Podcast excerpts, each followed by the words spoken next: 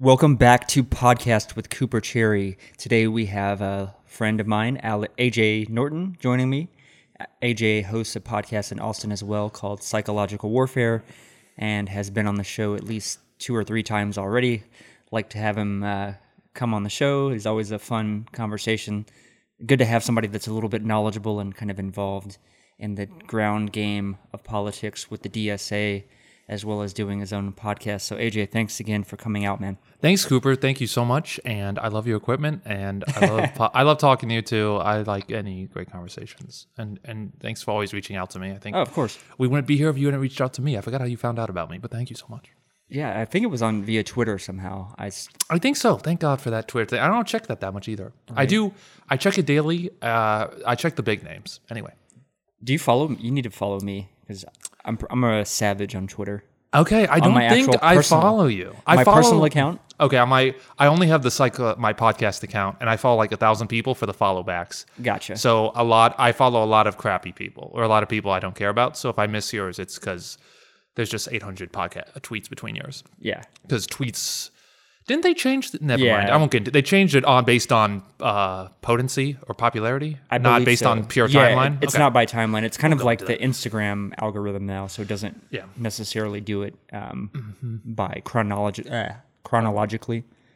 But what's uh what's new with your podcast? I, I noticed that you haven't had any postings lately. I think the last was what was it, Morris Berman, and I think you had just recorded that maybe a week or two before I last had you on this show. Yes, I interviewed Morris Berman, and I have three ready to go that I haven't finished editing. Which is I it's they've been sitting there for months now. Uh, I think the old the newest one's two months old, and I haven't interviewed anyone since It- because I- I said I would edit the fin- release those first. Who do you who do you I- have? Anybody yes, exciting? So I interviewed someone named Chris Hedges. Oh, you did. You got Hedges. Yes, Nice. he's very nice. If you reach out to him, he will. He's very nice. If you're like, eh, like if you're like, dude, I hate imperialism. He's very nice, and he's a busy guy. He has a TV show. He's a very busy guy. He, um, he, but uh, other than his TV show and his kids, he reads all the time. So he, he will give up some of his reading time to interview anyone. So he talked to me about his book, which is called America: The Farewell Tour. Oh, that's that's the, fucking and cool. the the, uh, the book, and and it just came out. I think it came out this Monday nice. and I'm thinking of ordering a copy, but um, I may it may come in the library and I may get it there. But anyway, it's about he goes to some of the pockets of basically America that have been hurt the most by NAFTA, essentially, and it's worse than that. Than the opioid addiction. He has a he has a it's actually more than that, but I would say he has a section on deindustrialization, which is NAFTA. He's a section on gambling, which is Vegas. He has a section on opioid addiction, which is West Virginia and the cities hurt most by opioid addiction. He has a chapter on um, the military industrial complex, which is essentially that all these industries are um, gone except for making bombs and uh, bullets. I think it's in um, I forgot. I think it's Indiana. He goes to a city in Indiana, and uh, Ford had these big plants there, and all in Mexico now, except for the weapons plants. You can still get a job there. Anyway, so he was very nice about that, and I can't wait for that to come out. It's it's amazing some of these people we reach out to. Like, do you know Chris Hedges? yeah, I'm. Yeah, like he's big. Like he he like does a lot of stuff, and he he'll talk to you. So that's the nice thing about ta- getting people who are not mainstream. I usually look at these people and say, are they not mainstream? And like I think he's one of the most intelligent people. I really read a lot to be able to talk to him, just because I've li- I've listened to a lot of interviews with him, and he's very intelligent. He reads. He's one of the most well-read people in America. If you ever talk to him, he's like citing all these books that you've never heard of, and he's very well literate. And when he talks about the Middle East, like he was in the Middle East for 20 years. Like he's seen kids blown up by, you know, Israel Israeli weapons that the US sells them. Like he's just The seen IDF and shit. Yeah, he's seen I I I, I can't even seeing someone die in your eyes, it's gotta be so insane. I don't know. It's just, That's a big get, man. Because I actually, you were the first when I had you on the podcast first. I know you mentioned him a lot, but then I've also heard uh, Jimmy Dore I talk listen a to little bit almost all of Jimmy Dore's YouTube videos. Hedges. Yeah, he's all right. I mean, he's. I think he's a little bit mm, too conspiracy e ish, but I, you know, overall, I'll support anybody who has a more left of, uh, you know, left of the Democrats politics. People have called him the Alex Jones of the left, literally. And when I got in your car today, you listened to Michael Brooks, and Michael Brooks outs him. I don't think he's done it for a while, but there was like in the when the election was happening. I'm talking 2016 because they had a big debate on Sam Seder's channel. I'm talking about Michael Brooks and Sam Seder, and like they completely disagree on like strategy on the left and stuff. So like I've I um I know there's definitely huge critics of him. Let's Yeah. just say that. Yeah. What uh what do you do to record your telephone pod uh podcast? I can show you. It's on Skype, and it's uh, I believe the app's called Ecamm, and really yeah. easy. I because I heard that some other people had told me Skype sounds kind of shitty. So I was gonna try. There's a Mm-hmm. free. You can get a free Zencastr. Oh, I think people do use Zencastr, but I remember I looked at so Tim Ferriss was somebody I listened to when I was into the whole spiritual Self-help self help movement, and obviously I think at one point he was the number one podcaster, and he's still in the top ten. I think Joe Rogan is truly number one. I'll check I, if we actually want to go by listens. But anyway, I he has so he does self help, and he does literally have a podcast called How to Make an Awesome Podcast, and he just goes through everything, goes through the tools he uses. I think I literally bought the microphone he used in the beginning. I think Yeah. he uses a much nicer one. And he said he used Skype. So I was like, okay, let's use Skype. Right on. That's cool. I I definitely prefer you know having like we're doing in person interviews. Mm-hmm. I I like that a lot more. But I think that's why Rogan's is really successful. I, I really did realize with Rogan, like I listened to the podcast before he did live. yeah, Oh, sorry, before I realized he had a YouTube channel, I think. Because I think you can watch the first episode live. Because I, I was actually looking around and I watched like the fifth episode ever of Joe Rogan and it's on YouTube, like the video format of it. And so um, even though they're just sitting on a table, it's actually kind of cool to watch Eddie Bravo talk or something. It's kind of funny. that's actually what when I started listening to his show, I would do it through the YouTube app Mm-hmm. rather than the podcast app. He, he gets a lot of views. Like I was watching, I was looking the Jordan Peterson because I because I pay attention to the views, and I was like the Jordan. He's at Jordan Peterson on, but one of them had seven million views. Yeah. So that's like to have a video get above five million views. Any video is pretty Yeah, is very popular. sure. So But he- and- even he said that I think something like it's mostly maybe as little as like at least at least ninety percent of the listens or the views or what have you are on the uh, the audio only. Mm-hmm. That's what Sam Seder does too. So Sam Seder, I listen to his live show a lot, Okay. which is uh, noon, which is 11 a.m. CST, and because I, I work from home now, thankfully, and he gets like two thousand. He says the same thing, but I, I look at the views just live. He gets 2,000, 3,000 max, and he says most of his views get he gets from listening, and he doesn't even ask from for his membership. So Sam Seder has a membership thing. I think it's five or ten bucks a month, and you get everything. And he doesn't even ask people for money anymore. He says if you email him, we'll give you free membership. And he's and he says a lot that we have some very uh, wealthy people who donate to the show. so essentially, I think he's good. And Like Soros or what? yeah, well, I'm still you know, waiting. he had the Mike Cernovich controversy. Oh yeah. So he got fired from MSNBC for about three days. And apparently his numbers went, I didn't actually check, but his numbers went up a lot. So he got a lot of controversy. So he got in the Twitter sphere and like T, a lot of the news networks covered for him. Yeah. And apparently his, his views ended up going up a lot from that because people just heard of him. Yeah. And he's not, I think his content is really good. Like, I really like the show format. Like, they have a very educative person. They usually have like the latest person who wrote a book about a very political topic, and their coverage of like they make fun of Alex Jones, they make fun of Fox News, they make fun of CNN or whatever, Yeah. and clips and Trump, and it's very educative. And they take calls. I actually really like that they take phone calls, which is like old school radio because that's what Sam did. Right. Yeah, he was on Air America. Mm-hmm. Yeah, I've never listened to that at all. Well, but it's defunct he, now, he talks course, about but, that. Yeah. yeah. And Marc Maron was on that. I don't know because they a lot of I think a lot of those people do have their own podcast now. And I really like. I've called in twice to Sam Seder, and I I don't do it a lot, but I I really like some of the phone calls. I find really intriguing because they, they he'll debate people. It's really cool. I I I like any format that does that. Yeah. Um. So what are the? You said you had two, uh, three total episodes. You're waiting to. Uh, do you want to give us any Mm-hmm. Yes, previews so- of the other two? Obviously, Hedges is a big one. I'm gonna have to get his email address from you. I'll send you. I'll send you that. I, I wanted. I, I want to interview Noam Chomsky. I think I've told you. I've, if Yeah. you email Noam Chomsky, He will respond. He will reply. You can ask him anything that's not personal. anything. He doesn't like talking about his personal life at all. Um, you can watch interviews where people ask him personal questions. He's like, "No, I'm just here to talk politics." He, but he will. Any. Per, he's obviously uh, Noam Chomsky understands foreign policy. He's been following foreign policy very well. I've, if you read his books, he's, he's he, it's even better than when he talks. But he understands it really well. And sorry, but the other two guests, that's what you asked, is um, it's the first person I had on the podcast, which was this entrepreneur from India who moved to America, and it was just a what's his name? I can't pronounce his name correctly. Karapali, I believe is how you say it, and I always and I think he just doesn't correct me. I think that's how you say it though, and he he says it in the show, and it's just he moved here, and I met him when I used to work at Galvanize, which is a competitor to WeWork. Okay. Um, what, what would you? The one word sentence is a I mean, you know? pay you you have to go. get It's a studio. It's a studio you can rent out Right uh, for your company, Gotcha. and he, we get an update on his company. So he he founded an AI company in San Antonio, and he moved to Austin. And then the other person is.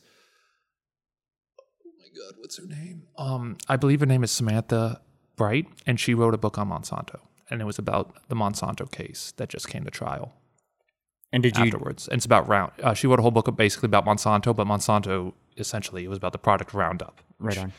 overwhelmingly causes cancer, and is in most of our food. Do were these two, other two? Were these also phone or did you? All the- Yeah, sadly, I, none of them in Austin. I would love Chris Hedges does. He's doing tours now, and I don't know if he's coming to Austin, but he's touring for his book.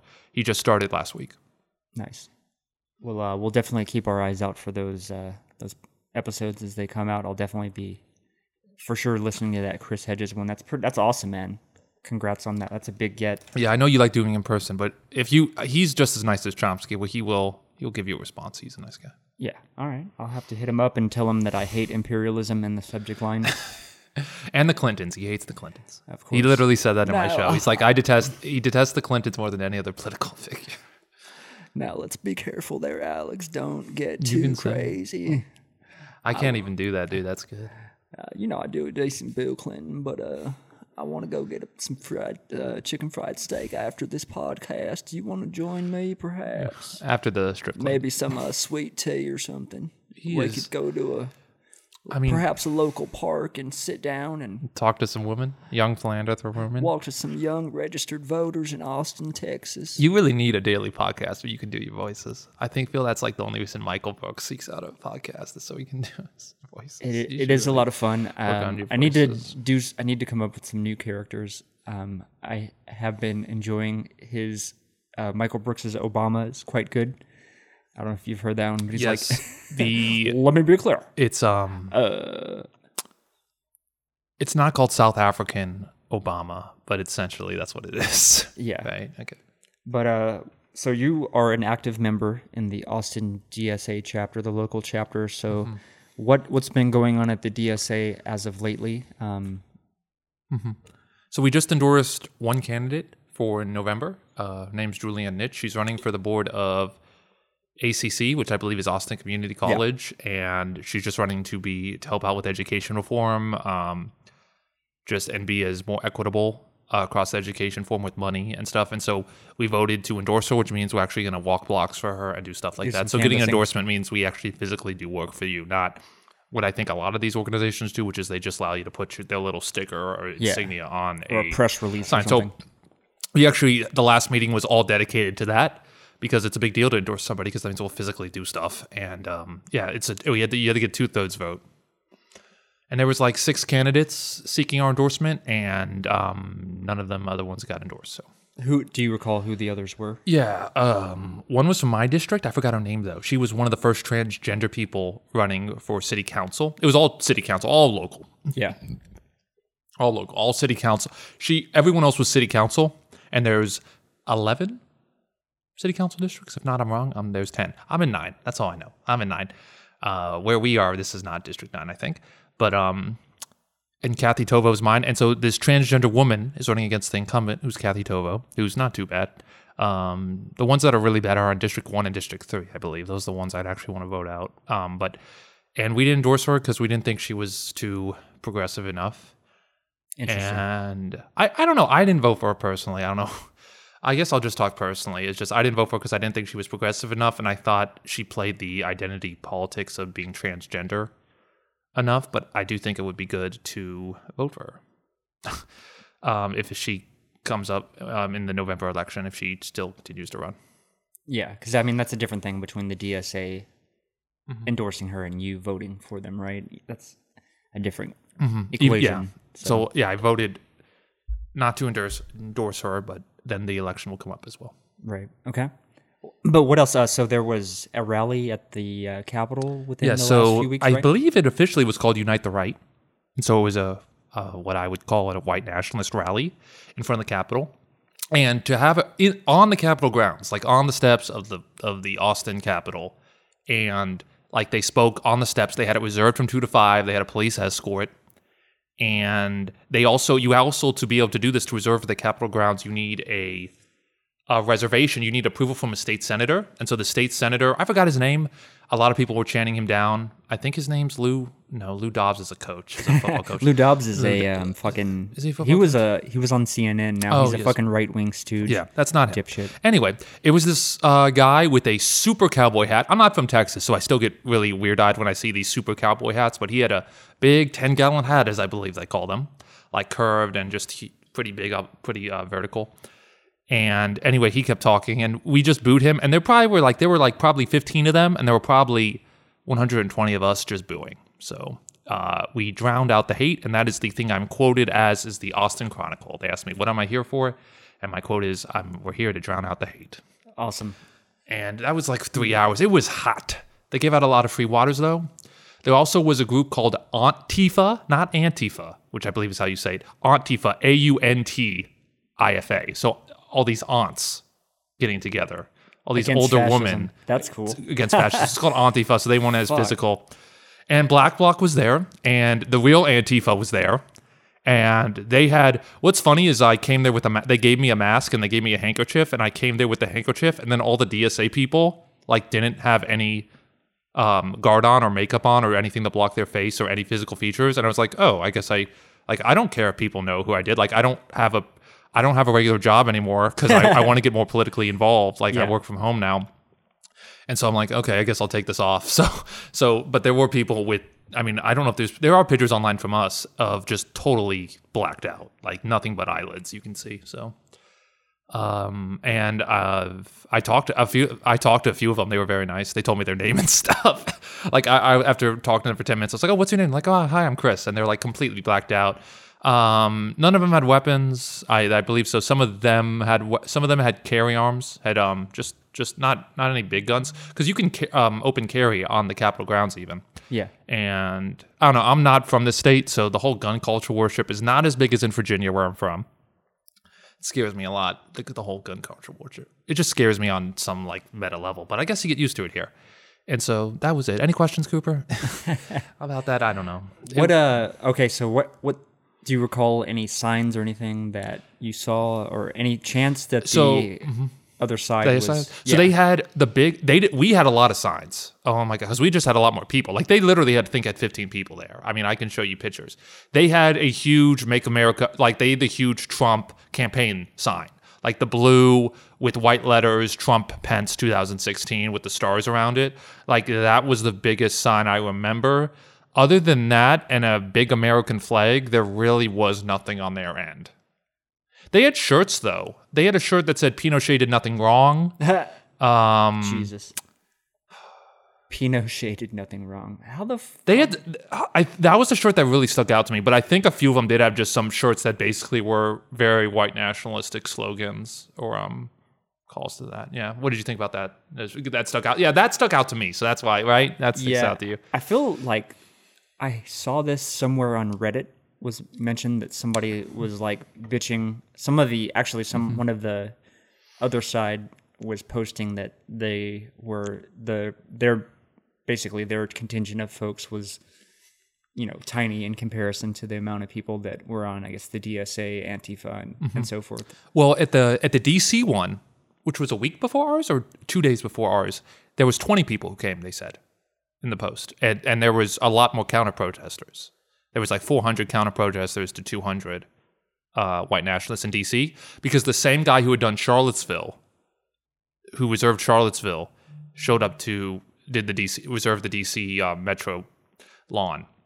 So that was nice. So it's nice to see that because Charlottesville, a lot of people came. Yeah, I I have. I have a friend that is a he lives in North Carolina now, and he was actually there in Charlottesville um, for the Unite the Right rally this this year. Mm-hmm. So I'm hoping to have. I was going to actually get him to do a remote podcast at some point, Mm-hmm. and I'm going to try out Zencastr maybe for that. Mm-hmm. I bet that was a lot more eventful. Yeah, um, sounded pretty interesting, and I'm super interested to get his take because he is. I think he's you know he's pretty left leaning, but I don't I you know he's more like Democrat left you know center left kind of guy, um, kind of a small town guy, but you know just like a really a really like nice guy and has be interesting interesting to hear what he has to say. But um, also, what what do you think about um, Alexandra Ocasio Cortez? Yeah, I was. I, I brought that up when we were talking about that because it's been a while since we've talked. I forgot what month we talked about last, but it was definitely some spring. It was when the bo- uh, bomber was here. That's the big event that was happening at the time. Somewhere around there. Which, yeah. which I don't remember how, month, how many months ago that was. Oh, it was during South by because he was there during South by. That's when we talked, March or something, March or A- April, March or early April. We talked, but I think it's a big deal. So DSA had its biggest growth that day or the day after she won. So we went up by a thousand members. So there's 49. We just passed 40 to 49,000 people. So nationwide, that's not too big, but I don't know if we're the biggest active group, leftist group in America, but we got to be up there. I mean, I don't consider any like the, the Democrat Democrat groups um, left organizations yeah, entirely. right. But um, so that was a big deal. And, you know, I'm not the biggest believer in electoral politics just because I think ultimately it comes down to how do you gain or lose power or how do you instill fear, and fear is power in politics. And it's amazing how I think the establishment, or even like Nancy Pelosi, is going crazy over this one person winning. Like I think if the media just it's I'm amazing of how much the media coverage she gets because if the media doesn't want this to be a problem, they should just not cover her because that's what they do with Bernie. Like I'm talking during the election, like don't cover him, and that's why he can't win because you need the media. The media is the gatekeeper. Um, on a, on many, I just think uh, to win a to win a national election, and it's amazing how she's been on Colbert, she's been on CNN, she was arguing Medicare for all with uh, Cuomo, with uh, Andrew Cuomo, right? That's that's Yeah. not the mayor, the governor of New York. It's his brother, which I just learned that's his brother. I did not know that. Um, and so I'm amazed that she's actually kind of made everyone this uppity because that's a good thing. Yeah. And for a guy who has no faith in politics, what do you what did you think about her, Cooper? I mean, I think it's awesome that somebody from the more legitimate left has a, I mean, a s- shot at a Senate seat. That's fucking incredible. House seat.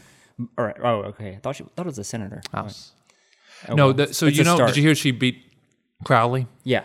Okay, that was the big deal. So, But he's um, still going to be running. Like he was an incumbent, but he Mm-hmm. is still supposedly going to be running though through some weird. He's he's running third party because she has the Democratic seat, and the Republican. I don't know if the Republican really is a threat, but anyway, I'll look at the polling sometime. But yeah, I mean, it's good. It's good to see. But I mean, that's one. That's one candidate. There's a long road to hoe as far Mm-hmm. No, th- that's what I'm saying. goes. Like just electing someone, like even like vote wise, it's insignificant. Uh, like I'm talking like getting something passed, getting one person in or out. A, a senator, it's a much bigger deal, but in a house with I think there's 430, 400 and something. Yeah. Mm-hmm.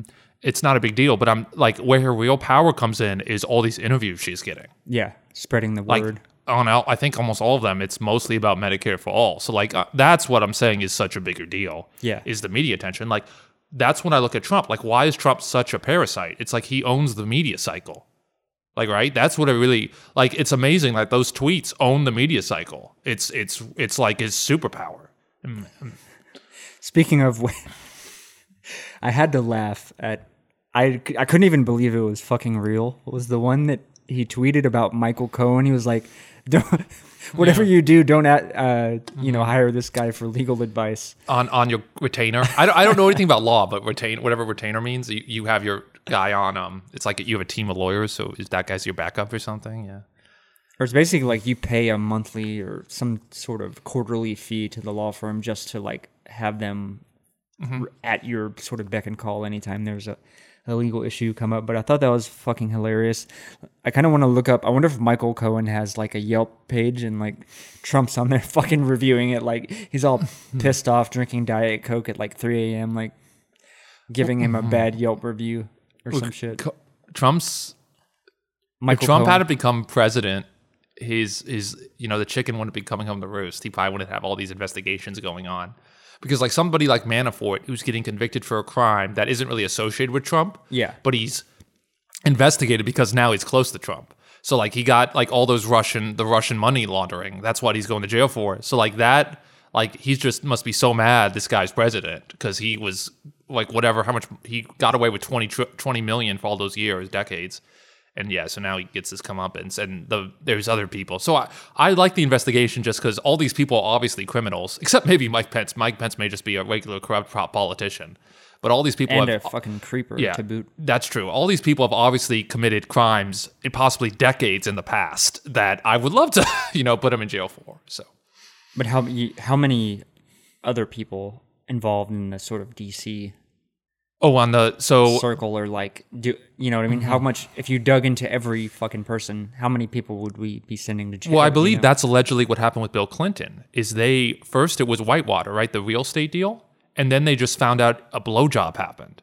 So like that's actually a big worry about that. Is like that kind of shit happens because like if you're 70, it, you know, probably all of them you can get. Probably all of them are pretty morally unjust, except for maybe Bernie. Like I honestly probably think if you scanned every fabric of Bernie's life, he may not have done something that, um, that uh, I did Mal- I did cut across a crosswalk one time, Yeah. but that was it. One time. like when you when when you can show a picture of the guy protest getting arrested for civil rights in like whenever 50s, like when he I was went- 20 years old. I went to Mobile, Alabama. Yeah. I was arrested, and that that shows me you're a pretty good person. um, well, um, Trump's a draft dodger. Anyway, the amount of stuff Trump will never will never know the full detail of how many crimes the man has committed because there's a, there's a long list, obviously. But we'll see what they if yeah if Cohen flips or if his financial advisors flip. And we know Mueller has the Do- his Deutsche Deutsche Bank accounts, so whatever's happening there. What do you think? Do you think so? Well, your question was basically like if we investigate all of them, we'd basically have all of them in jail. Is that what you kind of alluded I to? just sort of wonder what kind of shit would be uncovered Mm-hmm. if we started to look into the periphery of all these politicians and wheelers and dealers Mm-hmm. in in DC.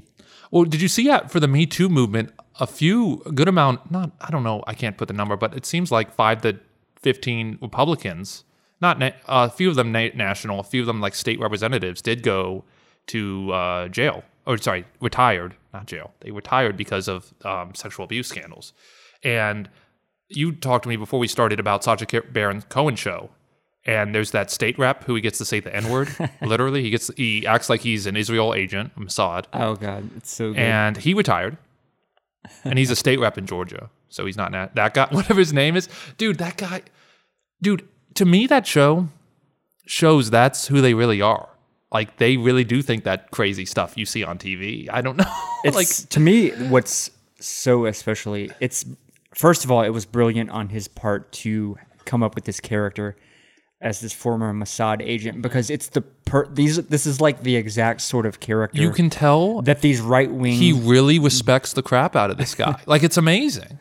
They yeah, they'll do. It's like he can. He's the fucking Pied Piper. He could have them do whatever the fuck he wants. Mm-hmm. They're so like this weird right wing fetishization of Israel is so bizarre to me. I don't. It's like they it. hate. It's like they hate. They kind of hate Jews Mm-hmm. and like the. Um, what you know, like the globalists or whatever, but they still love Israel. Like somehow they separate They love Jews the- and the Israel. sacred land. Mm-hmm. It's so fucking weird. And fucking Bibi Netanyahu, Mm-hmm. that guy's just an arch conservative fucking. Uh, Yeah, Bibi. Netanyahu reminds me more of uh, Dick Cheney in that Right. he's playing chess. Like he he's Trump doesn't think about the moves he's making. Like he may blunder or he may make a masterpiece move just by accident. But someone like Dick Cheney and Netanyahu, they're they don't make blunders. They make sacrifices. Like they they understand the board and they are playing for checkmate. They don't they don't they don't lose. That yeah. Anyway, I think everyone gets the comparison. incidentally, Dick Cheney was on Who Is America as well. Yes, I see. I haven't seen the clips. I He know was- that one though. he He, gets was him the smart enough. sign. He gets him the sign um, a torture device. Is that? I think so. Am I right on that? I don't remember, I, but Cheney really stayed above. He didn't make an ass of himself. yeah. for He, the most well, he part. did. He interviewed Bernie he kind too. of laughed. He kind of s- laughed at some of the shit he said, but he didn't really Mm-hmm. come out as the fucking shitheel that. Uh, I mean, I fucking hate Cheney Mm-hmm. with his. Mah, mah. Yeah, I no, I think like I rank t- uh, Cheney and Kissinger as t- probably the two worst people to ever reside in our government, and like Cheney is a chess player. Like I, I, I, I always put the reference of chess player versus like checkers, in that Cheney's smart. Like he's seeing, he sees the board, and he was able to convince Bush to go along with a lot of his moves. But like, yeah, seeing um, Sacha Baron Cohen interview George Bush would be a lot funnier because I don't think George Bush could see what's go can see what's going on. Well, I think that actually. Okay, so this Sunday should be the. I think is the last episode Mm-hmm. of the season, and we still haven't seen Sarah Palin because she was on the show and got really pissed off. Mm-hmm. Because she knows he's yeah, she knows he he got him. He got her. So I'm interested. I'm really interested to see how bad he's gonna roast her Mm-hmm. because he definitely got. What's his name? What's the sheriff? Oh, Arpaio. No, not that one. The the it's Clarke. Oh, she he got that's is that Black Sheriff? Yeah, Okay. with the uh tech with the cowboy hat on and everything. That was fucking hilarious. And he's like the Milwaukee Sheriff, and he wears that cowboy hat. Anyway, I'm just I don't see that anywhere outside of Texas. But anyway, Uh, yeah, I he's mean, a, he is a huge one too. uh, I will I will just say that I, I am born and raised in Central Texas, Mm-hmm. and I grew up on a fucking cattle ranch, and uh, I don't think I've No ever, one no one cares about that. I don't stuff. think I've ever owned a cowboy hat in my life. Mm-hmm. Although you know, I'm I'm a different bird, for sure. My first day at I used to have a job here. I used to work at IBM, which is by up the domain. And the first day with the new cohort, a guy had a huge cowboy hat on in my cohort of ten people who was their first day, and they were going to give us a tour and stuff. Had a huge cowboy hat on, and that was the first time I'd seen it. I don't see many. That's why it stuck out when I was at the Unite the Ra- Right rally, and that guy had one on because it's rare still here. Yeah. Well, Austin definitely, Mm-hmm. but uh, like if you go to my hometown, you would definitely see that shit for sure. Oh, okay.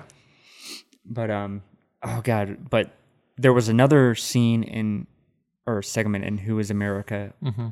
where he had these three idiots Mm-hmm.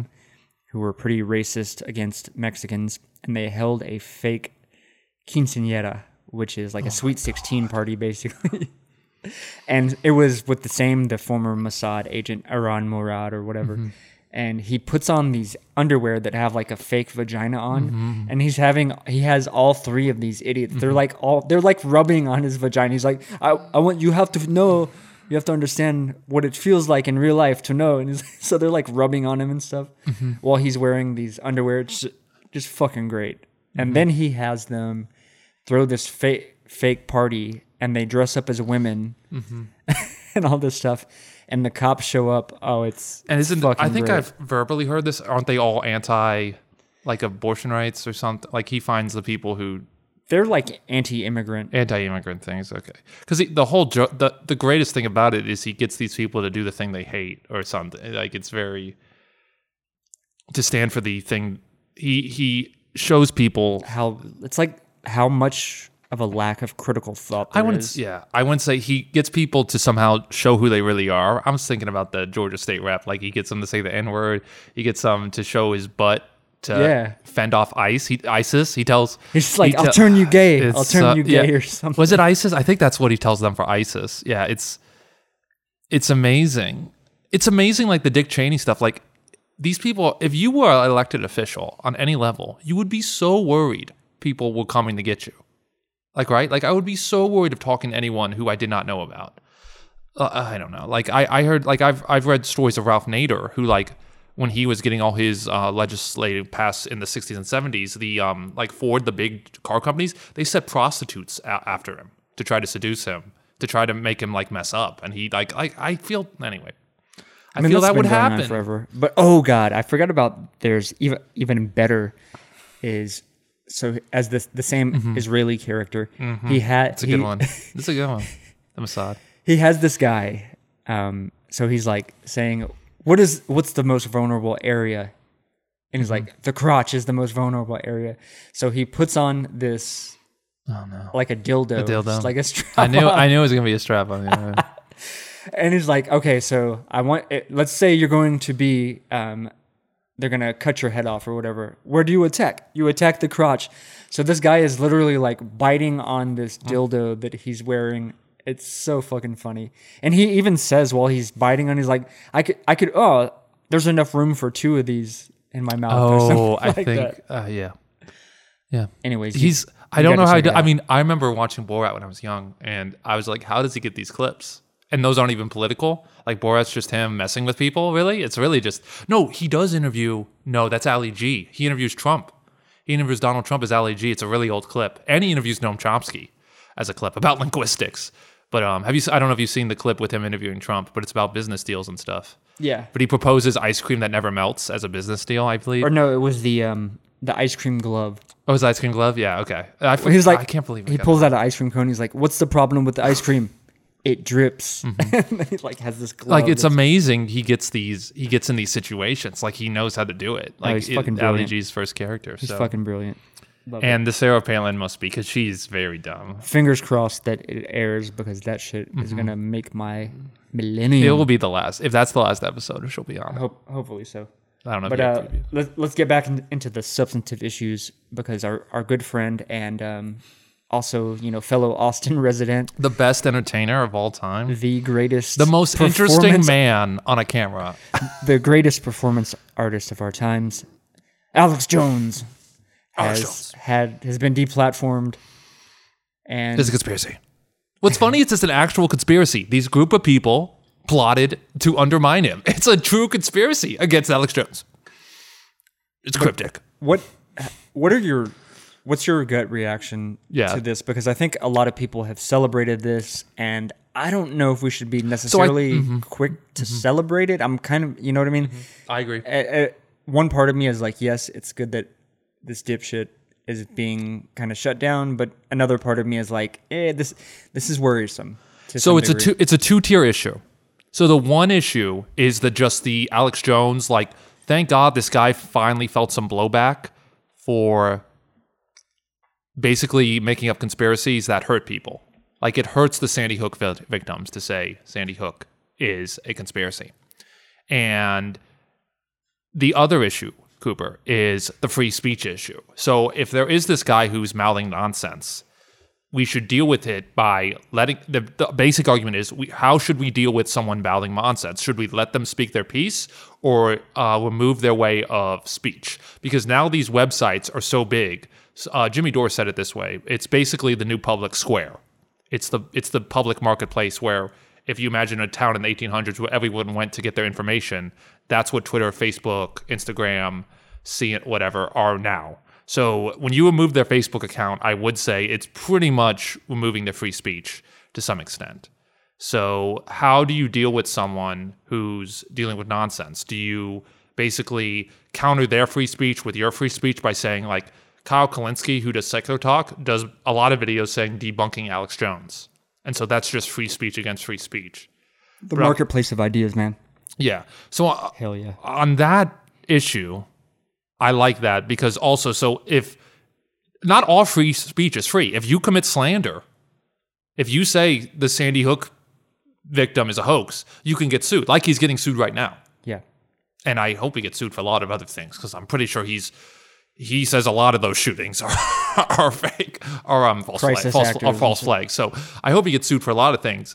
And like so, the, um, if you read the actual Constitution, it's not just like free speech is anything. It actually says like there are uh, types of free speech that are not covered by the Constitution, like slander, and um, it says like except that. Just like the Second Amendment says, uh, well trained militia. Not everyone can have whatever guns. And so, what do you think about that, Cooper? That's what I brought out. So, it's a two tiered issue. Yeah, I, and I guess the the refrain has been because from the right, the right is trying to champion this free speech reading of this particular scenario. Actually, there's three tiers. I'm sorry, I just changed. Keep going. I, I forgot to bring up the other issue. you left a tear out. The uh, no, uh, I didn't want to interrupt you. You can finish. the The third issue, quickly, is that Facebook, this private company, can basically decide who gets to speak and who doesn't. Because, like I said, this private company is now the public square. Yeah. Which is, I don't know. Some of the r- refrain from the left has been that they are a private company, and maybe I don't know. They're kind of throwing that in the face of the Republicans, or not the Republicans necessarily, but you know the right, the vocal mm-hmm. right wing. Yeah, so this is an issue I think the right and left can unite on, although we fail to unite on almost every single issue because we just hate each other so much because we figure we can't unite because of like gun debate or abortion debate.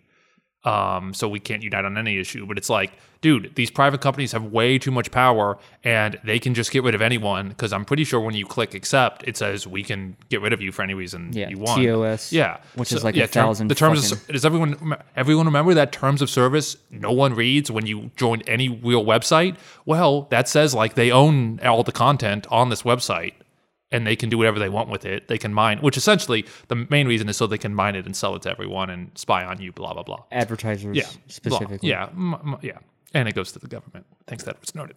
But, um, yeah, I guess that's the whole. That's the whole thing. Is like, dude, these tech companies obviously have too much power, and even if you're libertarian, like, there, there's no like they have shut out all competition.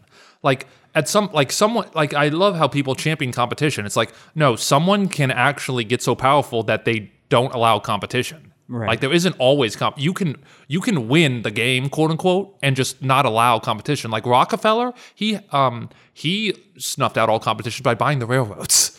Like there anyway, that's the biggest monopoly ever. Maybe a Standard Oil, but Facebook has the same. Who? What are you going to do to beat Facebook? I will start my competitive social media Mm-hmm. site uh, tomorrow. I mm-hmm. I have the free. I have access mm-hmm. to create whatever I want, right? In this free market of ideas, right? What do you do? You just would never get close to Facebook.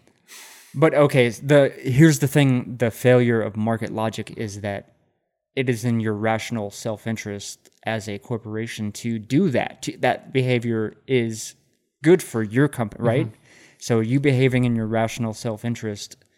I mean, that's the contradiction in the market logic itself mm-hmm. is that these companies eventually get large enough t- that they can squash competition. Mm-hmm. But it's still they're still applying market logic. Did, is that kind of is my point coming through? Am, I- am I making sense with that? Yeah. So the whole the whole point of the whole if you would if you actually would have some magical libertarian Ayn Rand scenario where everyone started off with a hundred dollars and everyone was equally mentally gifted or equally businessly logically educated, somebody would win either by let's just say eventually a situation would happen. Let's say there's 100 people that start out. Eventually, four people win. Four people own 25% of the market. At one point, two people are going to look at each other and say, oh, to beat the other two people, let's make our company 50% of the market. And then the other the other two who own 25%, it's like, oh, let's all become 100% of the market and beat the 96 people. And then that will be, and then you're you're done. And then basically, so that's what people they people people think like competition is um, an infinite spectrum where since you're competing, there is no end game. There's just unlimited innovation. And that's just not true. The whole point is to end competition. So maybe you can't, like, even if I give you the utopian scenario where there's perfect competition at the beginning, everyone is working once you say go to end competition. That's how I say it. Think of it. I was thinking about this too, actually, in this sort of libertarian world about, you know, what happens when people are acting in their self interest. It's mm-hmm. like sort of the anarcho capitalist or the anacaps. Mm-hmm. Libertarian, isn't that? I'd say that's, That's libertarian. fair, yeah, f- pretty much. So they want to leave everything up to the market. Well, what's and but there's again this contradiction between because they always say that you know greed greed is part of human nature, right? So Mm-hmm. which I have I have huge problems with that. I think that's I think it's very good that the media sells that that's tr- like so yeah the, uh, the probably the biggest argument you hear sorry to interrupt you and I said I won't interrupt is that capitalism be- is the best fitting human natural system natural system right and I I think I think we're very altruistic I think we can be very friendly I think in tribes we are extraordinarily good working together anyway I think because people don't maybe study anthropology or actually take the deep way to study psychology, I, I think that's very open to interpretation. Well, even even in within the capitalist system, wealth is the whole thing is a social process. It's not mm-hmm. one capitalist doing everything by himself. It's an entire team of people, you know, potentially thousands of people working together to mm-hmm. produce that product. It's not just so it's always a social process, but the rewards are always getting placed to the investor class, the one that own everything, Good. Yeah, you just should by virtue of ownership. in DSA, we talk about that. So the economic term is surplus labor. exactly. So, so what do you do with the excess surplus labor? You then go buy the political system to then secure maybe tax Breaks. tax breaks, Like Amazon? offshoots. Um, Amazon doesn't pay. T- yeah, so Amazon last year didn't pay taxes, and they probably have rarely, if ever, had. Boeing doesn't pay taxes. I know off the top of my head. Um, most of the Fortune 500 companies. There's a documentary on Netflix. I forgot what it's called. I think it's just called two percent, and I think it's called two percent because that they calculated the average uh, tax payout of the Fortune 500 companies, and it was two percent, and so they named it two percent. But anyway, it just goes into how they, you know, everyone jokes about the whole shell companies, and it, it's just a documentary about that how they don't pay taxes and stuff. But Amazon specifically, because Yep, nothing. Austin is in the running or was in the mm-hmm. running for the new headquarters that they're going to mm-hmm. build. And they're, you know, it's basically a competition among cities as to who can offer Amazon the biggest fucking tax breaks. So who can subsidize capitalism the most is mm-hmm. going to win. Like this, and this is the free market. Like fuck you, dude. And Fuck also, you. yeah. So uh, one of my Bezos. big one of my big hearts is the environmental problem. And so we subsidize the oil and gas industry to a huge extent. The governments do, and so that region by far, it actually has finally become so grotesque the difference between solar and oil that now it is finally more economically viable to build some of the plants. I believe it's just wind and solar than some kind of coal plants. It's fine even with the even with the subsidies. That's how good because the because the solar wind industry is moving exponentially because there is actually still research going into that as we plunder the planet. But um because it this it that would have ended that competition, the free market solution would have emerged a lot longer if we just didn't have subsidies yeah. because the subsidies are in the trillions uh, globally. And don't forget about the like like to some extent the Pentagon budget is an oil subsidy. What do you think all all these interventions in the Middle East are for? They're Right. for resources. Um, Exactly. So to some extent, like your tax dollars go to subsidizing the defense budget, which is wars for oil, wars for resources. Um, Trade routes, Mm-hmm. um, a- access to resources, and Yeah. all that shit that never gets really they're mostly economic wars. Oh, Or for sure. I think in DSA we call them class wars, but um, all war is we have a slogan: "All war is class war," which is another thing. Like which goes into the whole thing. The, the rich don't fight wars; the poor people do. Um, there's some late John McCain just died. He he fought in Vietnam, right? He's And still Gary- alive, I think. He's still alive. Yes, But he did. Like- he does not want to pursue treatment. he doesn't have much time left. I think is, No, he is the way not. I want to put it. Sorry, and um, so but mostly it's the it's poor people, right? Because poor people you can join the military. And funny thing, people hate on the military. The military is pure socialism. Exactly. Literally you imagine if you had competition in the military like the people have to compete for who's the best soldier then we wouldn't be able to work together i don't know yeah that's a crazy thought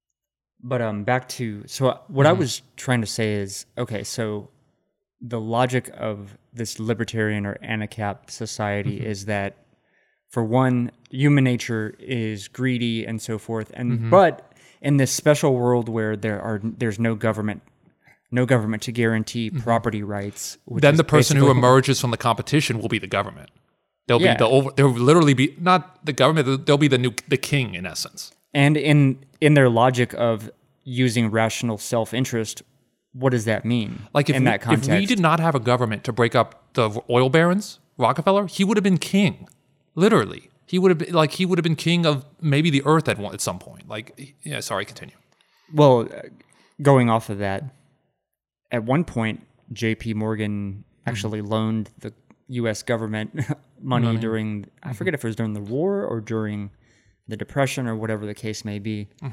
But they essentially had to go to, uh, to James Pierpont Morgan and say, yo, dog, what about that loan? He also knew about the Great Depression and pulled his money before it happened because he had insider knowledge. Because he, the stock market, uh, old, the real J.P. Morgan, not the company, which is the same thing, right? Because he named the company after himself when he was alive. They uh, they helped orchestrate a little bit of the Great Depression with uh, their assets. Um,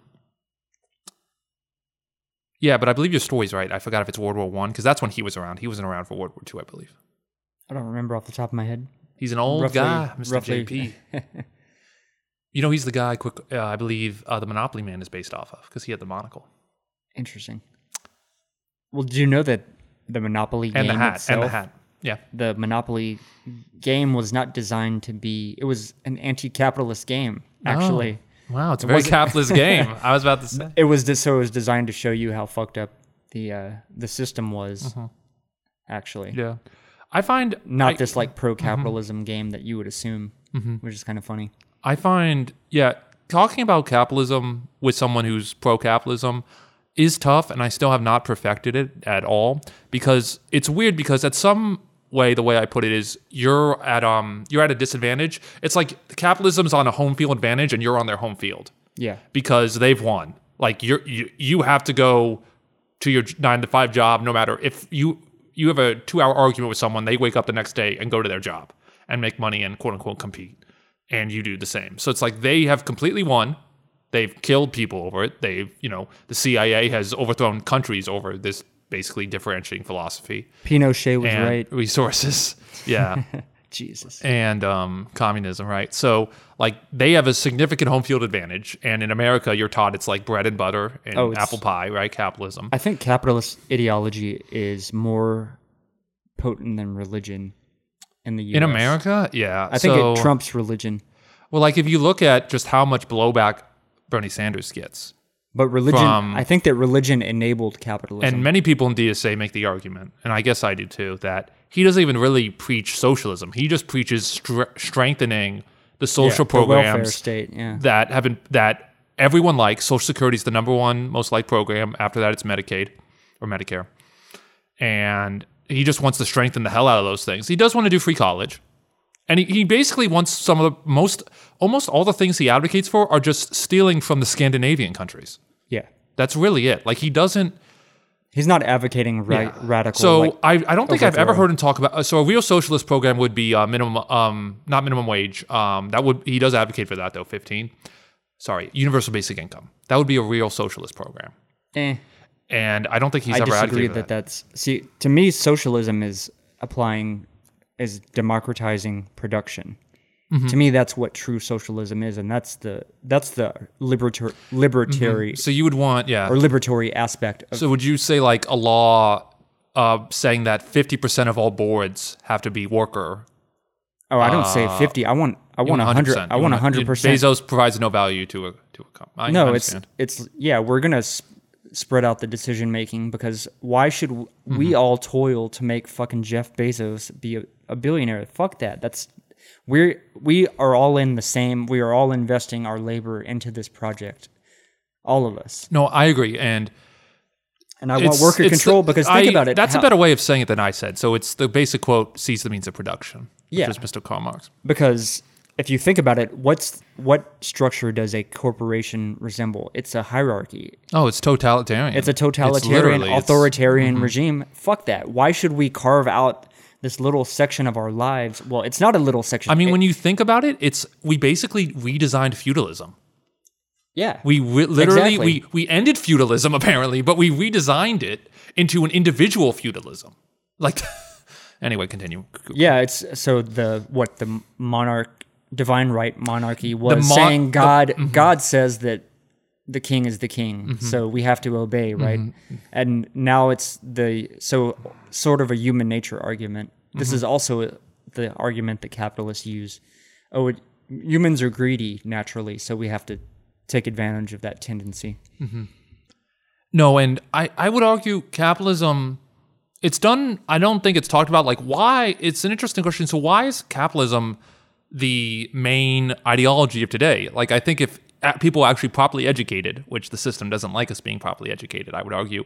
Um, I think everyone would realize this system sucks. Like a, almost always more than 50% of the country um, gets the shit end of the stick. Now that varies in terms of what the shit is, quote Right. unquote. That very like there was a golden age of capitalism, which I think Bernie and Elizabeth Warren talk about, which is essentially an age we will never live in, uh, the 40s through the 70s, as it's often called. Before um, and there were a lot of reasons why that happened. One, after World War II, every country was destroyed, so we produced 50% of all worldwide goods after World War II. Uh, Noam Chomsky says, you know, the most powerful uh, day of the American empire was the day we dropped August 6th, 1945, was the day we dropped the atomic bomb, because after that day, everyone was destroyed just from the virtue of we haven't had a war on our turf since the Civil War. So just because on we have we have good land choice, Christopher Columbus, good land choice um, for us because just to fight us, it's just Yeah, to- you've a huge cross pro- a You got, you got to cross an ocean. It's it's tough. It's tough. And they they Hitler just goes on land and travels with everyone. What was my point I was making? Anyway, it's just that we had this golden age, but I would argue the reason we had this golden age is also because of a special set of preconditions that we really will never get back. That will just never happen. Like we have seven billion people. A lot of them are willing to work. billion, really. Eight billion, seven over seven point five, and they're all willing to work. And we need to, comp- and we've uh, two billion people live in um, poverty. Make it means I think to the UN it means they make they live on less than one dollar ninety cents a day. So we we've relegated two billion people to essentially dirt, in my opinion, and the system uh, we made some people extraordinarily rich, where three percent of the people own fifty percent of the we- bottom. We- three percent, three people, not three percent. Three people are richer than Bernie says this a lot. The bottom half of people in America. Three three individuals Yes. have more wealth combined than the bottom 97% of citizens in the United States. He does say a lot of And that's real economic And activity. I don't know if that works a lot to pe- people get that because like you don't have any idea how much stuff. In this case, I think that that's Buffett, Gates, and Bezos. You have no idea how much money those people, how much what those people own. They own building after building, company after company, not just Microsoft or whatever. They own building after building, infrastructure after infrastructure, um, stock after stock that you will just never see. You never meet these people. These people don't go to the airport.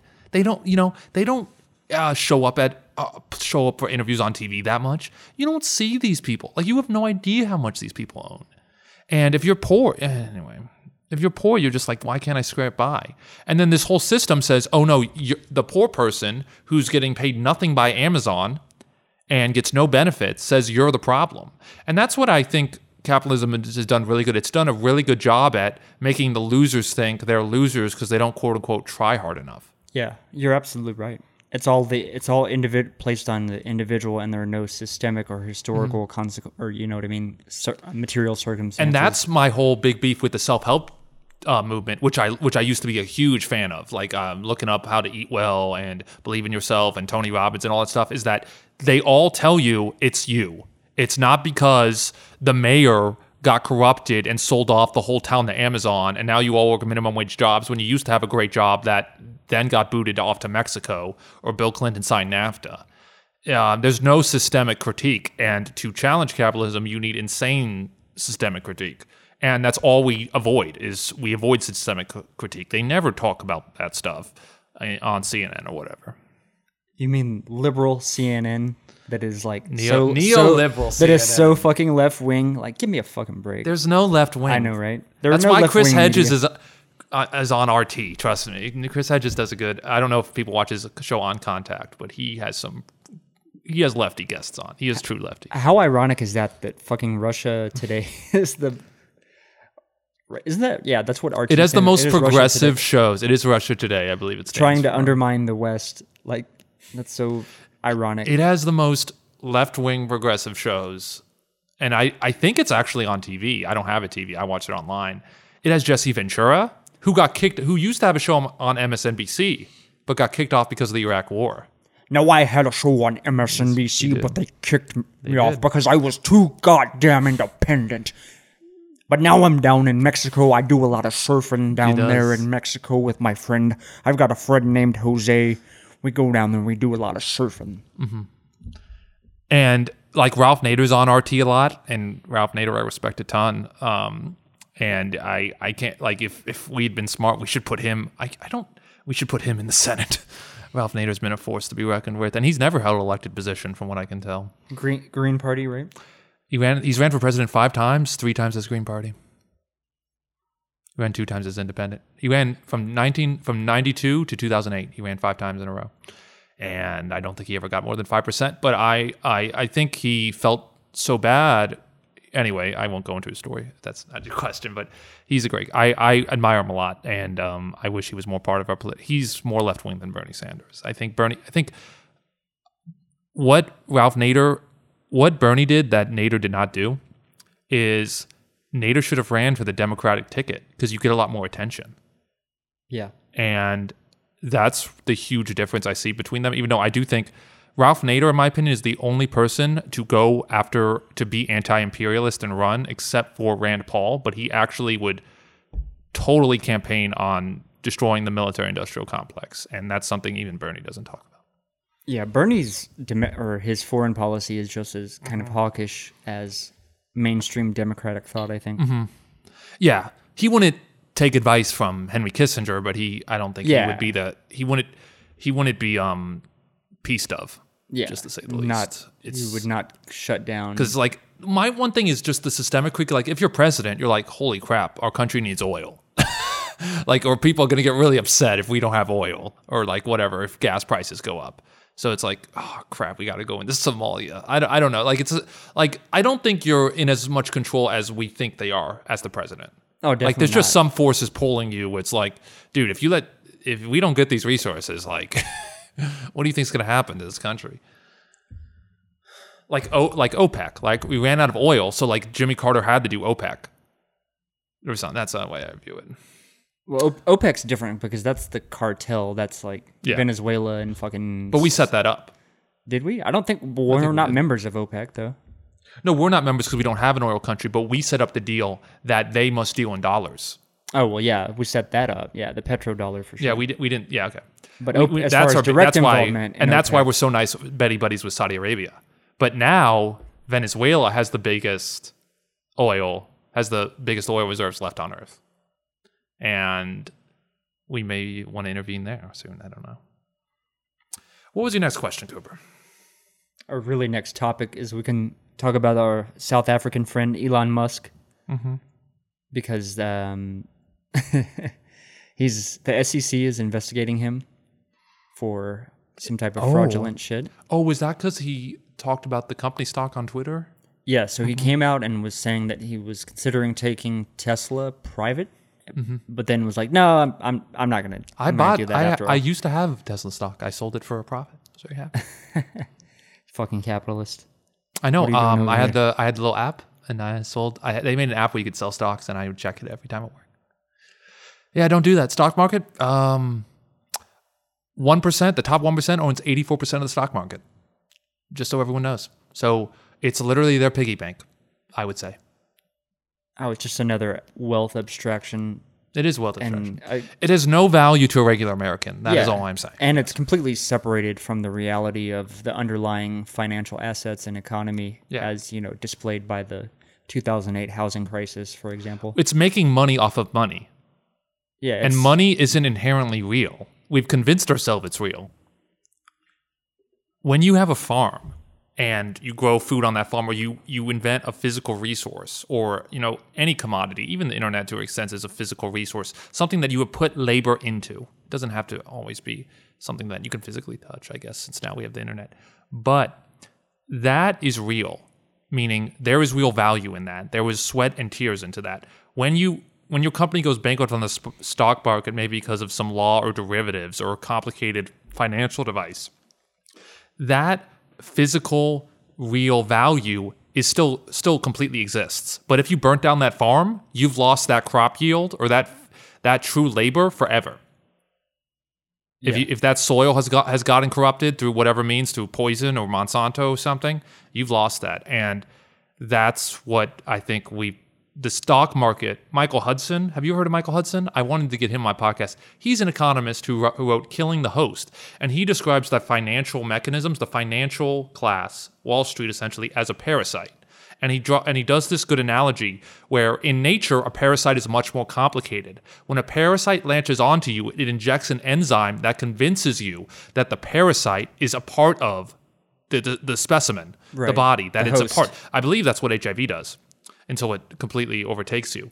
And so it so Wall Street does this by convincing you that money is real, that the stock market is actually adding to your productivity. Does that make sense, Cooper? And so then when it crashes, it says it's part of the economy and it needs to be helped. It needs to be fed to. And that's another part of a parasite nature is that it starts diverting resources after it convinces you that it's real to itself to grow. So it takes food, it takes, you know, energy, it takes cells, water, whatever, whatever the specimen is. And so that's what the, so when the stock market crashes, since it's convinced you that it's part of the real economy, it it insists that it gets bailed out, that it gets fed essentially. And I like that analogy a lot because That I think it, I think it perfectly the the complexities of the parasite actually emphasize our current situation, where when Trump, many boasts because I, I do read his tweets, like you mentioned, boasts a lot about. I think the stock market's at twenty five thousand or twenty six thousand. That doesn't mean anything. But he gets the boast about it because we've been convinced, because all they have is Wall Street economists on CNN, that they're adding value, that Goldman Sachs is actually doing something good for the economy. But that's not true. They're really just betting on money. They're making bets on bets on bets. And they got so out of hand and so greedy, and I think they will again, that they crashed in 2008. And there's some great documentaries on it. What's the freaking good documentary on it?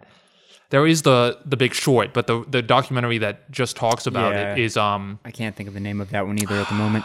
But yeah, I know it's, what you're talking about. it's just about. investigative one. It's good. It's on YouTube, but um anyway, But. So our friend Elon Musk, who is dating Grimes, so the story goes that Azealia Banks and Grimes were going to record Mm-hmm. some music together, and so Azealia Banks, who I'm not sure how familiar with her, but she's pretty I much couldn't a- name any of her music, but she's a musician. I could yes. not name one of her fucking songs either, but she's actually better known for her really spicy hot takes on Twitter and social media more than anything. Mm-hmm. So she captured, she was apparently hanging out, I guess, with Elon Musk and Grimes Mm-hmm. around the weekend that claiming that Musk was calling around begging for begging investors to get into Tesla and all this shit, um, discussing Elon Musk's penis size with Mm-hmm. Grimes and and what have you. What a bizarre fucking world that is. Just even beyond the first level of just Grimes and Elon Musk together, which itself is bizarre. Mm-hmm. Throwing Azealia Banks in the mix, that's like, what the fuck? And she posted these texts about Elon. Yeah, you can look. You can look it up on a, a bunch of stories came out on social media. I think yesterday, um, with some of the tweets back and forth between them that I won't get too far into, but I did want to just touch on that briefly That's funny. because I think it is fucking. Elon's not too. I know the Grimes is very young, but Elon's not too old. Um, just to reflect on it. Just reflect on. In fact, uh, Trump is 30 years older than Melania. Just counting out. Melania's 40. Melania's, Melania's Melania's- forty. Damn. She's uh mid, low to mid 42 or 44, I believe. okay. if Well, I that makes more sense. I And was Trump's say if seven, she's Trump is 71. I was gonna say if she's like forty, Jesus. They're young. They're, well, there's a big. I mean, I think his past wives not as big of an age gap because he wasn't as old, but um, yeah. so Trump's the oldest president ever. He's 71 now, and um, I just keep track of the ages because well, people say Bernie's too old, but Bernie's 76. He'll be 79 though in 2020. Anyway, not to go into the age debate, but and Joe Biden's 76. Joe Biden and Bernie Sanders are one year apart. Interesting. So Bernie, uh, Biden just looks better. I don't know if Biden puts on a lot of makeup or not, but obviously Biden just aesthetically looks looks good. and I think that's Bernie could fix that easily. I don't think I think well now his image is his image. People like that he's balding and all that stuff. And if he had just he can he can makeup can do a lot anyway. Makeup and hair transplants.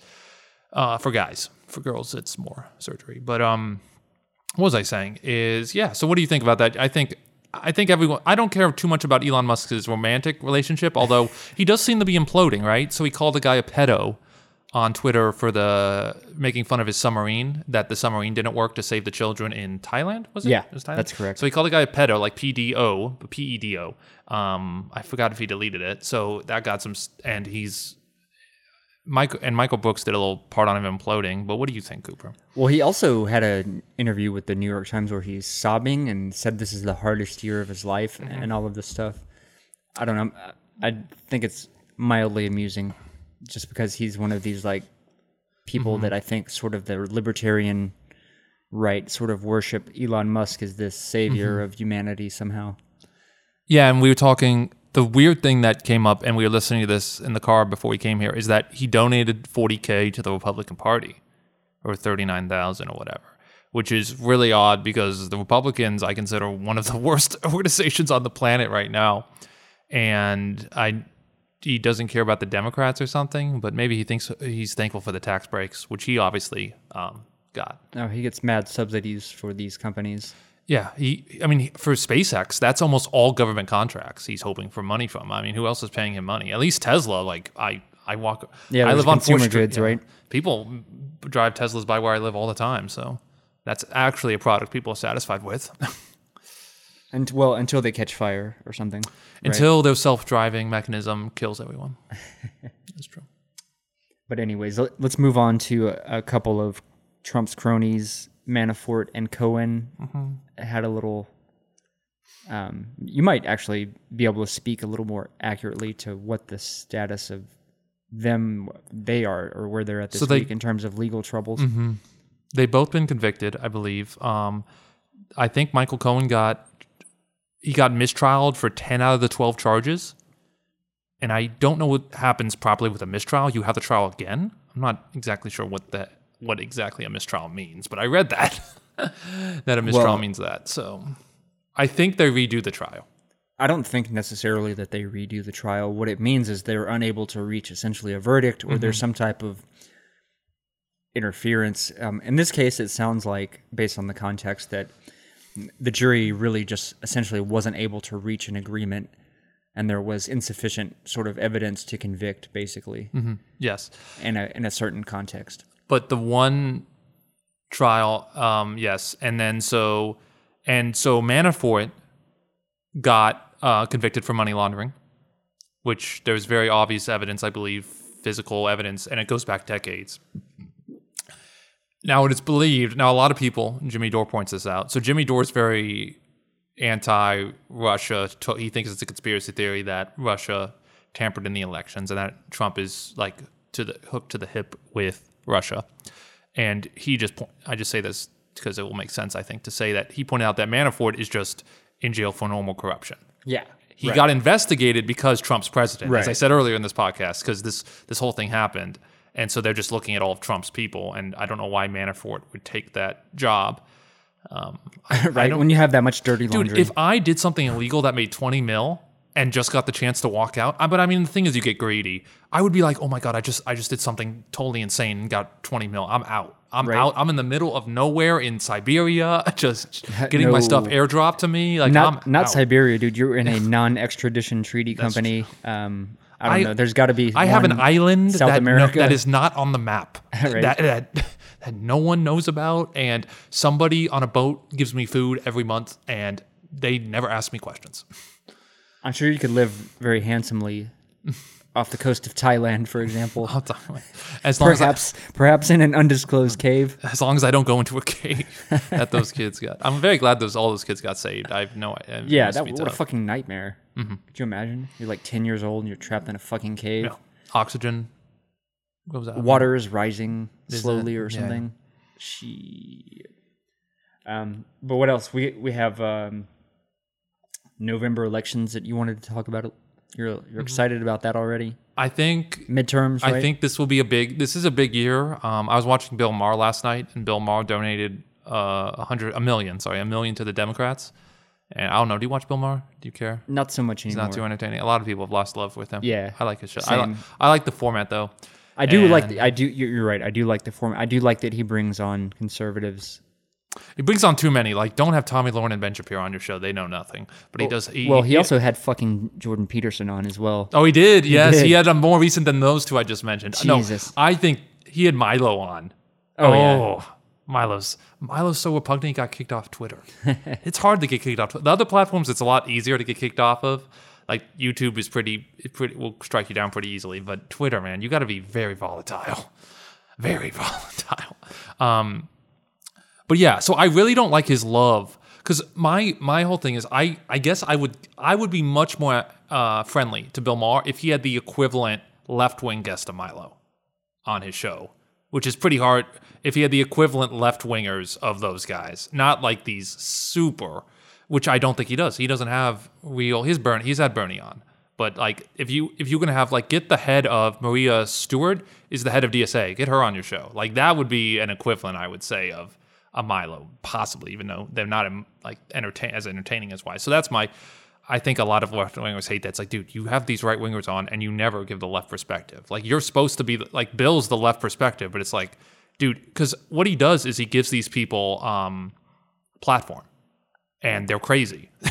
So, like, platforming them is you're saying you approve of these people if you platform them. Even if you platform them just to diss them, you are approving of these people. You're saying these people are um, there enough just to. And Milo, I don't think there was much pushback. Like Ben, Shap- he said Ben Shapiro and Tomi on, and he doesn't push back on them that much. And Jordan Peterson. Did you see the Jordan Peterson I interview? I did. Yeah, he didn't. I did bash see the him that Jordan much. Peterson. Yeah, And Jordan Peterson doesn't know a lot.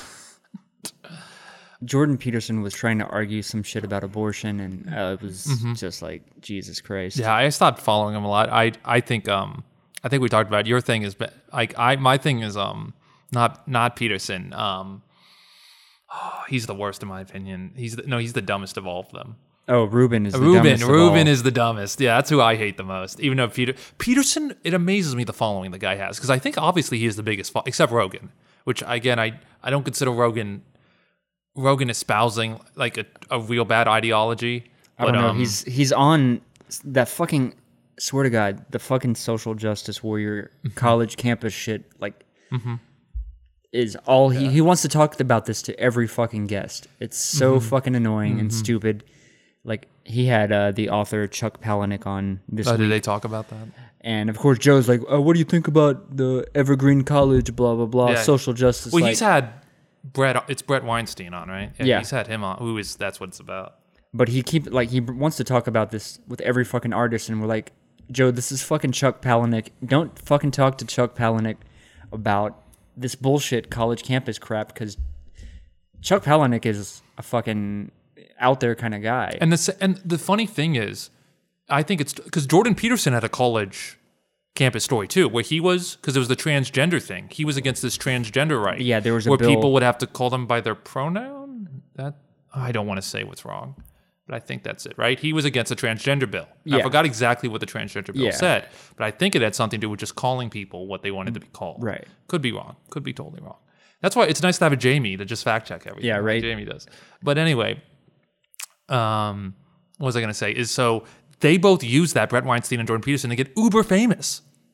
So don't be. So I don't know. I just I I sense some contempt there where they they use this. They kind of know what they were doing and they say, "Wow, I, I'm getting a lot of attention off this. I can make a lot of money and just leave the university." Because Jordan Peterson's now a millionaire, and I don't know if he was a millionaire as a philosopher teacher at um wherever he was in Canada. no, he's a psychologist Psychologist, sorry. or psychology What did professor, I say? What did I say? Anyway, philosopher, Philosopher, which he definitely is not the sharpest philosopher. Oh, and his book is number one on Amazon. Twelve what rules. twelve rules? Yeah. Have you read it? No, I know some of them are as simple as clean your bed. Okay, which I not to be honest, the self help dude. If you can become a self help guru, there's a lot of money. Like I was a big fan of Tim Ferriss. He does not tell you anything that your mom didn't tell you when you were growing up. So and that's why when I saw Jordan Peterson, I'm like, yeah, that matches Tim Ferriss. So so the whole, that's my whole my whole thing is I don't like Jordan Peterson, but also the whole self help um uh boutique. Cottage yeah cottage is BS. It's just all like believe in yourself. That's essentially it. So yeah, there's no systemic critique. It's all on you to maximize your own potential and happiness and all that shit. Tony Robbins isn't going to talk about surplus labor. Let's just say talk, surplus capital. Let's just say about that. No, um, what do you? But we were talking about Bill Maher. But what was your original question? Your ri- original question was about the November elections, right? yeah, yeah. I wanted to hear your um, opinion about the midterms. And I mentioned Bill Maher donated a million to Yeah, the Democrats. exactly. And that was what that all Right. came through. But I was saying in that he he went on. I watched the last episode last night, and he went on and how this is the most important election in our lifetime. And we're not too old, so we haven't gone through. You know, we didn't see Reagan get elected, right? So, um, and Reagan won in a landslide. But he went on how this is the most important election, and I agree with that. Even though I'm not a big fan of the Democrats, Neither but this will definitely be they the woman said it well on a show that if if basically the Republicans win, it says everything that's happened in the last two years is okay. That's the subtle message. If the Republicans retain the House and the Senate, it says what Trump's been doing is okay and he can continue on with this behavior. And I agree with that. And so, if anything, just to say to um, deliver a message that is the opposite of that, at least to the Republicans, because I don't think there's anything reaching Trump, I think is really important. Although, uh, I- mean, the number of seats and the locations where the seats exist, it does not lend itself to a really massive transition. Oh, you mean in the Senate or both? Both. There's Mm-hmm. just not. There's not enough seats that are up that are really. I mean, it's a lot Mm-hmm. of Democratic districts, or you know, Democratic leaning districts, Yeah. and not a lot of Republican strongholds. So the Senate's basically uh, Republican locked, Uh, the Senate has many problems because, like North Dakota and South Dakota, have more um, seats than all California. California is 30, 40 million people. North Dakota and South Dakota. I believe, I think, if you live in one congressional district in California, any of them, you ha- you're, you have a bigger population than all of Wyoming. Because Wyoming's only 500k people. the average district in California is 700k people. I was reading. Damn. So you get two senators and one rep. You get one rep always. So um, so just think about that. So uh, that's just a constitutional problem, which I don't see us ever fixing. But and you're talk, but you, I think we were talking about the gerrymandering. Well, just period. The amount of seats that the Mm-hmm. Democrats can lo- logically even win that are up for grabs that are p- possible are just not. It's not going to be a big enough Yeah. shift to where it's going to make a massive difference. So it's still possible to win back the House, like just have more, just more D's in fifty-one percent of Yeah. the House than that. But as to make a difference to whatever, get sixty percent override or and filibuster or do something with the Supreme Court, because the only way we're going to get stop the Supreme Court pick is if we flip uh, the Senate, and they're going to have well, they're going to have the hearing in September. So uh, if they do, if they get him before the election, then it won't matter anyway. Which they probably will. which they're going to be pushing for because the um the Mitch McConnell is smart with the judges because Chuck Schumer is an idiot, and Mitch McConnell is not too smart either, but he knows uh, where power that how important the court is, and he he that whole ma- not letting Obama pick the court paid off wonderfully. Oh yeah, that not was- yeah, it was like in in some ways he is he did do that well. Um, and because of gerrymandering, it's it's a big deal. It's really hard for the Democrats to win. Like, don't fool yourselves, everyone. Like they they um the district I live in, Austin, District Twenty One, is very well gerrymandered. Uh, looks like a snake. I mean, look it up on a picture. And Texas, Texas is one of the most gerrymandered. states. Is that the district that extends all the way up to? Mm-hmm. it follows the like- highway down to San Antonio Oh yeah. Okay. Like a snake. That's so so fucked up, right? Yep. But um, I mean, even so, the last time we had a tremendous shift like this, and I think it was going to be was much more significant in terms of the numbers turning. Was what the midterms and maybe was it 0- 8 mm-hmm. or 08 was big. I know the biggest deal was 0- 08. Obama had a had a filib- had 60 Senate seats. I Yeah. forgot what the house. He definitely had the House though. He had both, so he could have passed anything with filibuster proof Senate. Which I don't. I can't think of. I don't. I've looked up some of the history, but it's very rare to have 60 to have 60 percent of the Senate. It's it just rarely, rarely ever happens. Like FDR did. That's why FDR had. Yeah, FDR just got everything done in his time. But between now and then, it may have rarely ever happened. Um, what else was gonna say? Oh, so the, the big thing about it flipping, if you were to bet if it's gonna flip, I would say yes. So the House, Senate's fickle. House has flipped every session, every two years, except 2002, and that was because of 9 11. Every time. So it's flipped those six times. Every single time. Doesn't matter what happens. And 9 11. So a big event has to happen. So 9 11 to give uh, Bush support for the war, which.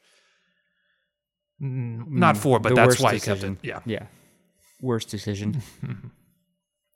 So yes, uh, do you have any thoughts on that, Cooper? I think I think it's going to be a big deal. So I think if Trump sees like they have a chance to lose the House, he'll do some crazy stuff. I don't know what it will be, but I think if he notices the wind is blowing away, he doesn't want it. He'll he, he has the presidency. Like he can start wars. Like I, that's how insane I am. Like I think I want to be past him to start military involvement somewhere to gain support from his base. I don't know.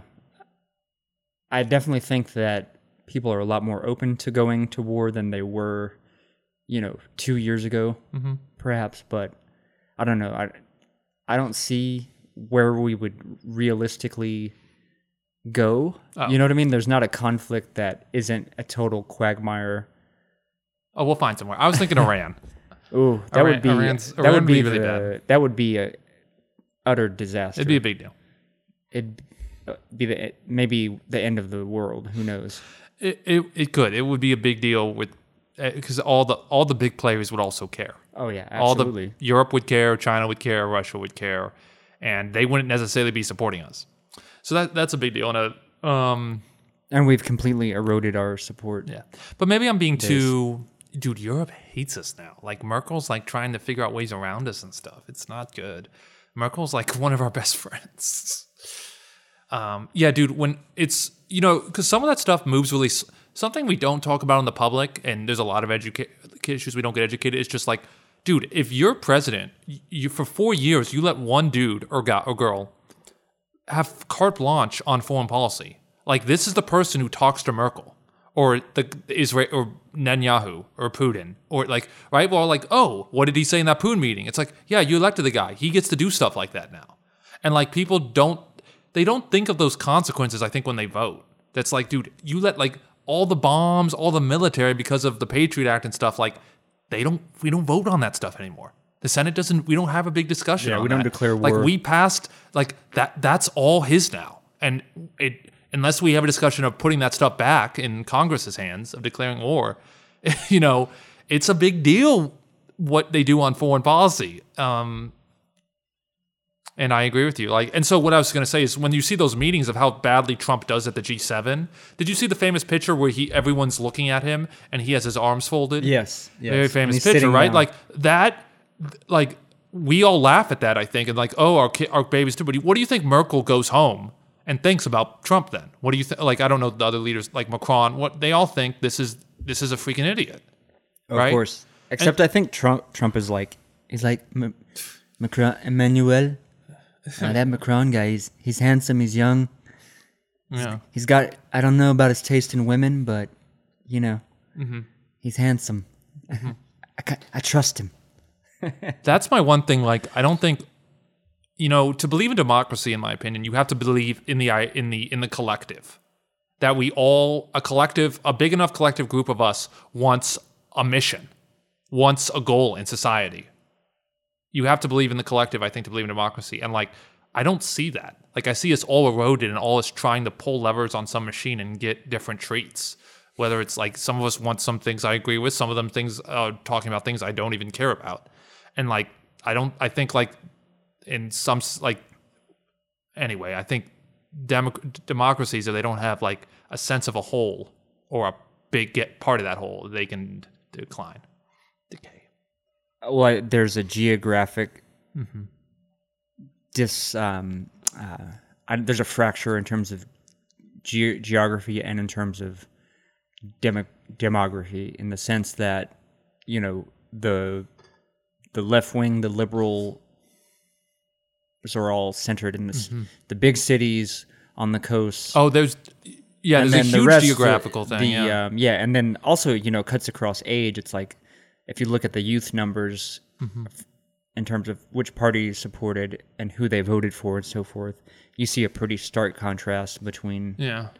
you know the millennials and the boomers, for example. Of course, No, I totally get you. And the thing is, even though a lot of us have moved into cities, the thing is, There's- those small states get two senators. exactly, exactly. So what? That's a huge effing deal. So like, if you if you I don't know, but California would probably have like ten senators if you distribute it Yeah, pro- uh, popularly, and New York like New York, Florida, Texas. So I think it's four states have.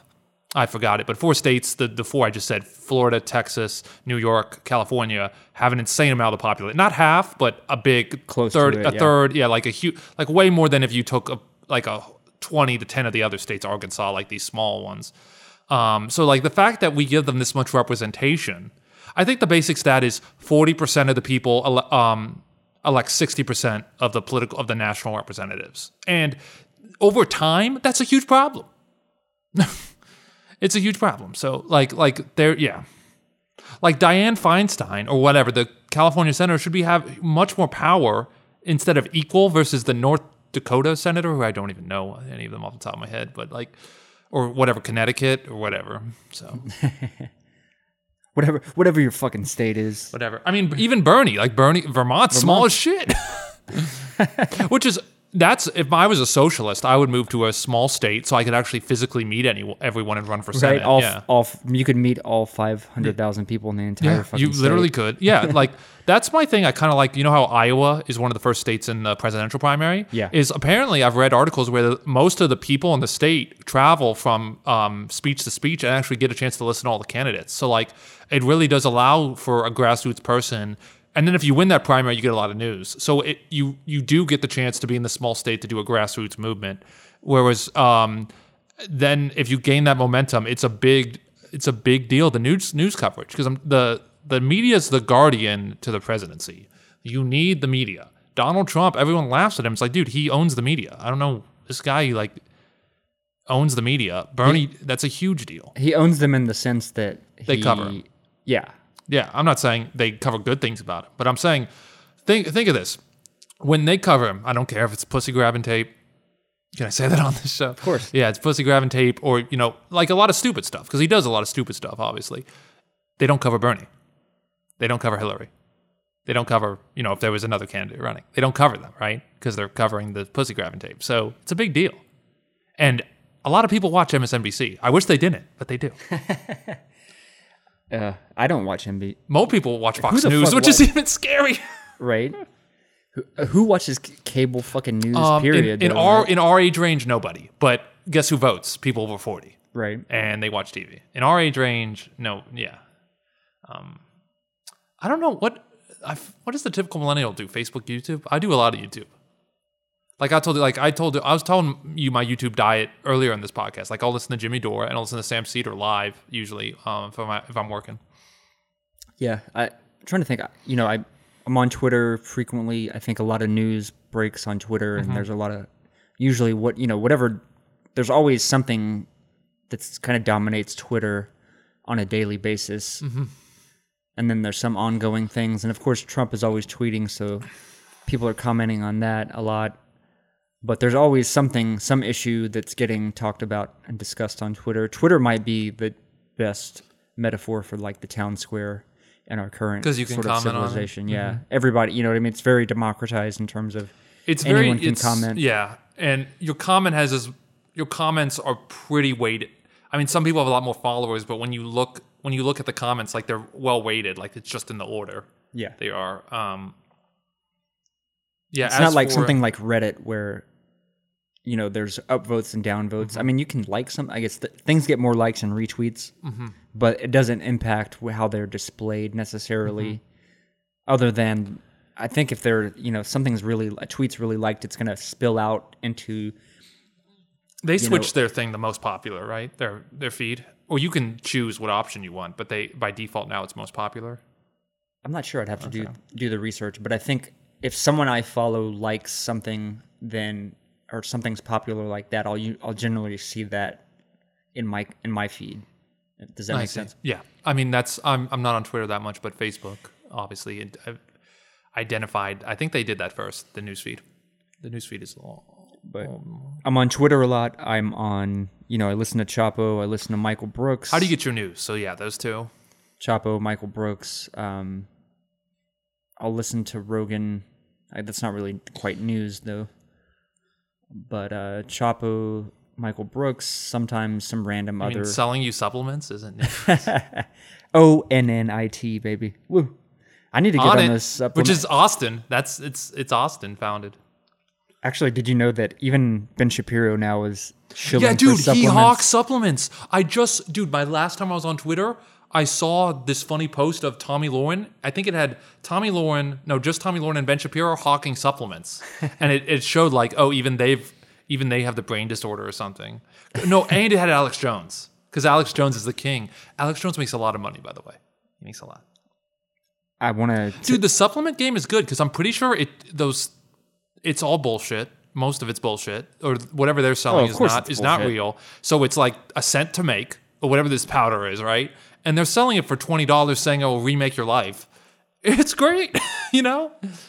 Now, if if they ever legalize marijuana products in Texas, Something then real? then I will start hawking my uh, what my CBD pills or something like that. Mm-hmm.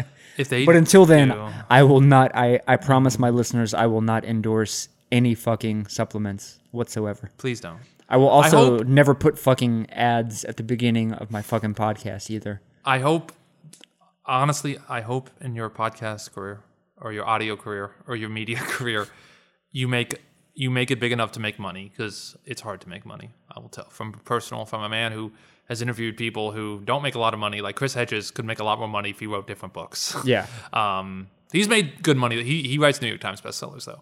Um, I don't know if this book will be New York. Writing America the Farewell Tour as your title is not how you make a New York Times bestseller. Yeah. But um, Wars of Four. He's he's written two. I know two of his books are New York Times bestsellers. Anyway, um, Well, I think I think you get way more listens on your show than I probably have. some of the people. So like Morris, I have a lot because he shares it with his blog.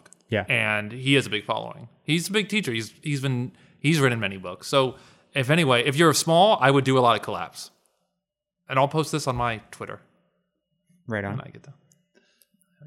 I, and I got rid of my website. I think I told that you. That Yeah, you told me that. Yeah, so I don't have. I just need to get Chris Hedges' email from you so I can uh, I'll send it to him. send I think, I think my anti-imperialist screed to him. chris.hedges at gmail.com. I'll send it to you. That's my thing. But um, it's really just like Noam Chomsky's Noam.chomsky at mit.edu. Nice. Um, and I'll get back to you that day. He's very nice man. Any um any final thoughts for today's episode? No, Cooper. Anything we didn't cover you want to cover? Uh, not really. We we got through the gist of uh, most of what I wanted to talk about, so I, I had fun as always. Sweet. We gotta do another one. Maybe You're- we'll do one after the election. Or Yeah, maybe even before. I, I like to have you on. be- You're like dude, one of the few knowledgeable people that's kind of a political online junkie like me. That, that Mm-hmm. I, can love talk to you about I love. Michael Brooks. He's he's very funny. I, I don't I listen to Sam Seder a lot more because I told you the, the live things on my thing. Yeah, And um, what was the one? I've only listened to like one full episode of Michael Brooks, but um, I like Sam. I just listened to Sam Seder more, and it's on at the time. But um, he, they do a good job. They cover a lot of issues.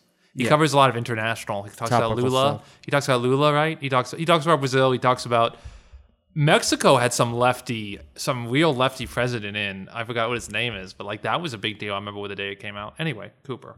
Anything else? no man. Thank, thanks again for joining me. Thank you, man. This is podcast with Cooper Cherry signing off.